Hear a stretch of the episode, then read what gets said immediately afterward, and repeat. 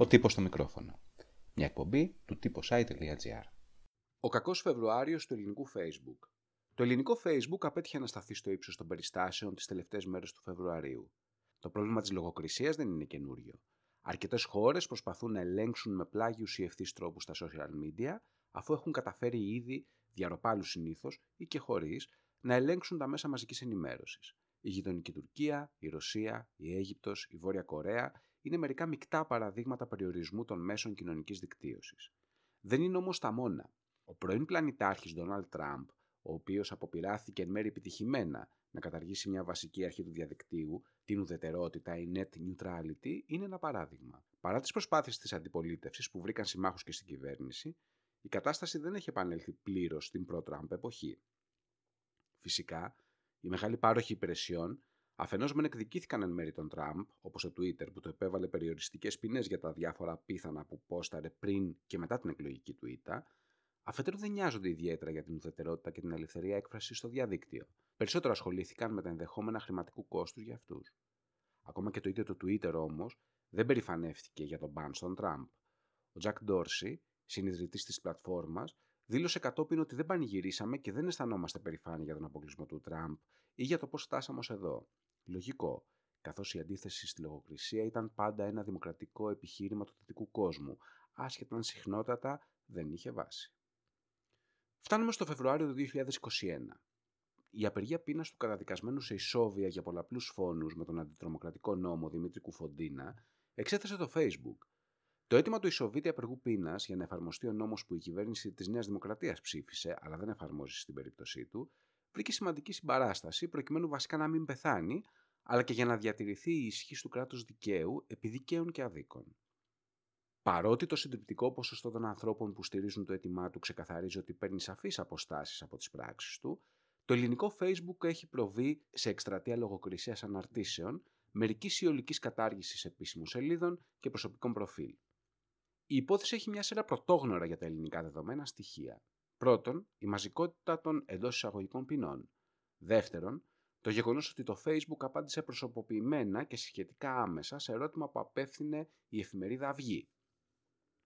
Η εφημερίδα επέλεξε να απευθύνει ερώτημα σε εταιρεία που συνεργάζεται με το Facebook στην Ελλάδα και όχι μέσω της φόρμας στην εφαρμογή. Η εταιρεία είναι η Helen Knowlton, μέτρα τη Νέα Υόρκη. Είναι μία από τις μεγαλύτερες εταιρείες δημοσίων σχέσεων σε όλο τον κόσμο και από τις παλιότερες στην Ελλάδα. Σύμφωνα με την Αυγή, η απάντηση του Facebook ήταν η εξής. Ότι οι τρομοκράτες, οι βίαιες εξτρεμιστικές ομάδες και οι οργανώσεις μίσους δεν έχουν θέση στο Facebook και το Instagram. Σύμφωνα με την πολιτική μας για τα επικίνδυνα άτομα και οργανώσεις, απαγορεύουμε σε μέλη τρομοκρατικών οργανώσεων όπως ο κ. Κουφοντίνας να χρησιμοποιούν τις πλατφόρμες μας, καθώς επίσης αποκλείουμε δημοσιεύσεις που επιδοκιμάζουν ή υποστηρίζουν αυτά τα άτομα και τις ενέργειές τους κάθε φορά που λαμβάνουμε σχετική γνώση.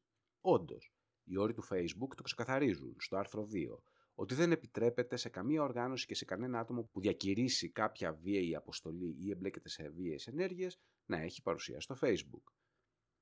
Τι σχέση έχει αυτό όμως με την υποστήριξη του κράτους δικαίου και γιατί κατεβαίνουν ακόμα και αναρτήσεις που δεν έχουν άμεση σχέση, αλλά παραθέτουν ιστορικά παραδείγματα; Ο καθηγητής του Πανεπιστημίου Θεσσαλίας Πολυμέρης Βόγλης, για παράδειγμα, αναφέρθηκε με ανάρτησή τους στις απεργίες πείνας στον εμφύλιο, όταν οι κρατούμενοι ζητούσαν να σταματήσουν οι αθρώες εκτελέσεις από το ελληνικό κράτος.